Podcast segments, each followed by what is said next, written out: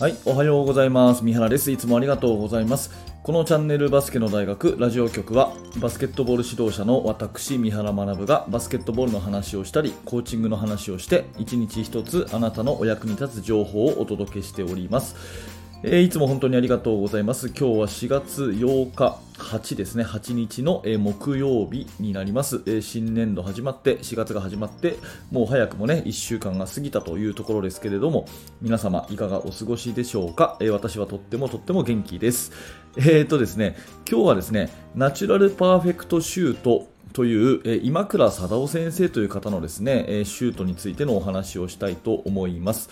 え実は先日ですね、この今倉貞夫先生という方を、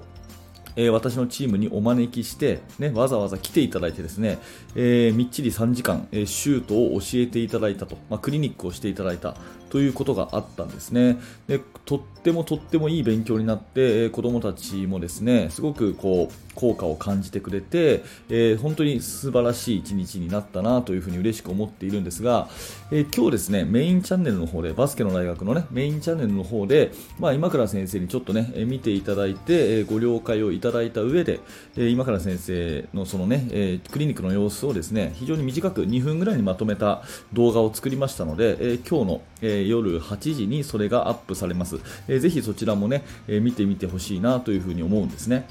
で、えー、と今倉先生のナチュラルパーフェクトシュートっていうのを DVD、えー全部で何巻ぐらいかな、えー結構何枚も DVD が出ていて、えーでこれぜひね、えー、と見ることをお勧めしたいと思うんですけれども、まあ、今まで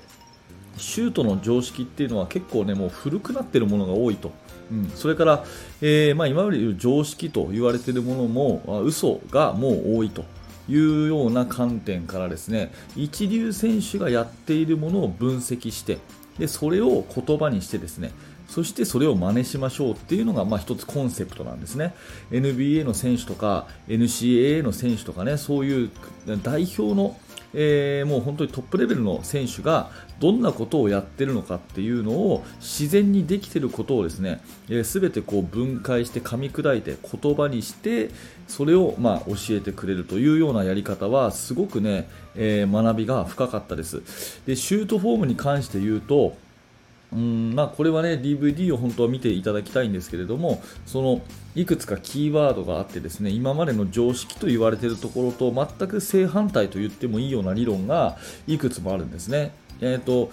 ちょっとだけ紹介するとボールの持ち方は普通ね、えー手のひらの真ん中はこう開けて持ちましょうっていう風に教えるのが普通ですし私も今までずっとそういう風に教えてましたでもこれはボールをもうベタっとつけて、ね、手のひらにベタっとつけてベタ付けで持ちなさい。っていう話だったりとかですね。あとはあの親指の付け根をこう母子球って言ったりしますよね。で逆にそれを小指の付け根を小子球っていう風に呼んでボールは手のね手の小子球の方に乗っかるのがいいんだよっていう話。これもあんまり聞かない話だと思います。それからボールの持ち方。パスをこうキャッチドリブルをキャッチした瞬間って普通こう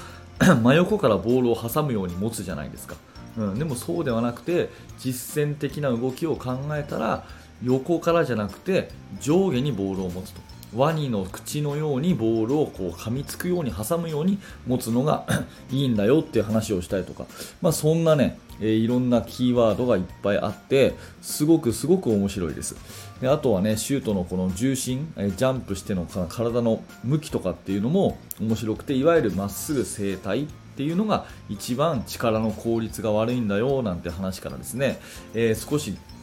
あの体は右側を向いた方がいいとか整体むしろしない方がいいとかですね、えーストレートアップストレートダウンっていうんですか？あの真上に飛んで真下に着地しなさいっていうのはもうスリーポイントラインのない頃の理論なので、えー前にね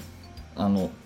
ジャンプするような体が自然と前に行くような、えー体にブレーキをかけないようなねスイープスウェイなんていう言い方をされてましたけどそういうね、えー体の使い方とかもうとにもかくにもですねもう本当に世界最先端の本当に NBA 選手とか日本代表選手が無意識に自然にやってることを言葉にして教えてくれるというところが、まあ、今倉先生の素晴らしいところだなと思います、えー、繰り返しになりますけども今日の夜6時にですね、えー、メインチャンネルの方に動画を上げますので、えー、ぜひそちらをお楽しみいただいてですね、えその3時間のクリニックがぎゅっとこう凝縮されていますので、えとってもね分かりやすい動画かなと思いますのでぜひ見てみてください。でですね、えっと、やっぱりシュートが入るか入らないかっていうことはバスケットボールのゲームの、まあ、ある意味全てですしその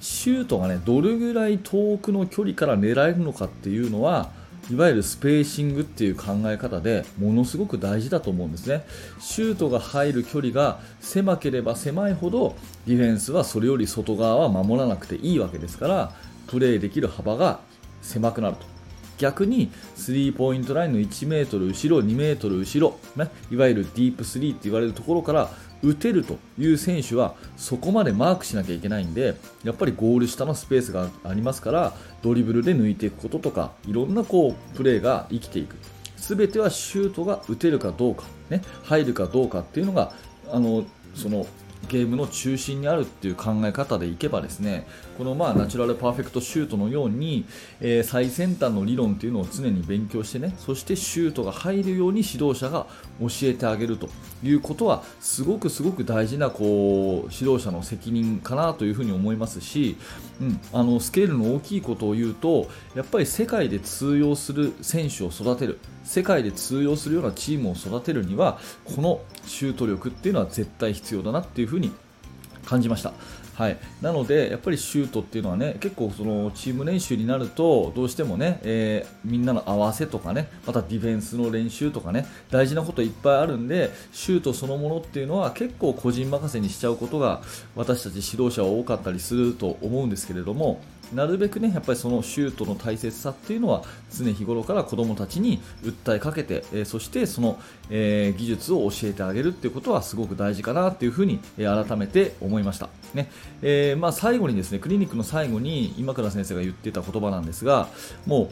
シュートというシューティングっていうのは自分自身と向き合う時間なんだよっていう言葉を残されたんですね。でシューティングっていうのは自分と向き合う時間。何をしたら入った、ね、何をしなかったから入んなかったとか。そういうことをちゃんと考えて一本一本やっていく。毎日練習やっていく。自分と向き合っていくってことが大事だよっていうふうにおっしゃっていてそれが非常に印象に残っております、ねえ、なので、えー、まあ、ナチュラルパーフェクトシュートっていうものを私はね、えー、直接あの今から先生に来ていただいて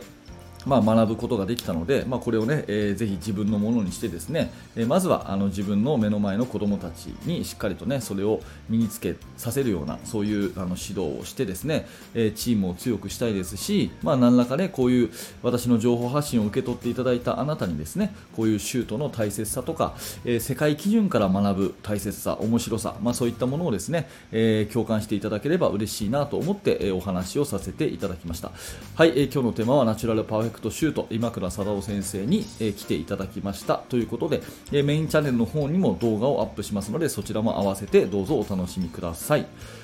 はい、ありがとうございました。えー、このチャンネルはいつも、えー、毎朝7時に、えー、バスケの話とか、えまたコーチングの話とかをしてですね、えいるチャンネルになります。もし何らかあなたのお役に立てたら嬉しく思います。高評価のボタン、そしてチャンネル登録、ぜひよろしくお願いいたします。えー、あと最後にですね指導者の方向けに無料のメルマガ講座というものをやっています。チーム作りについてより深く学びたいと思われている方。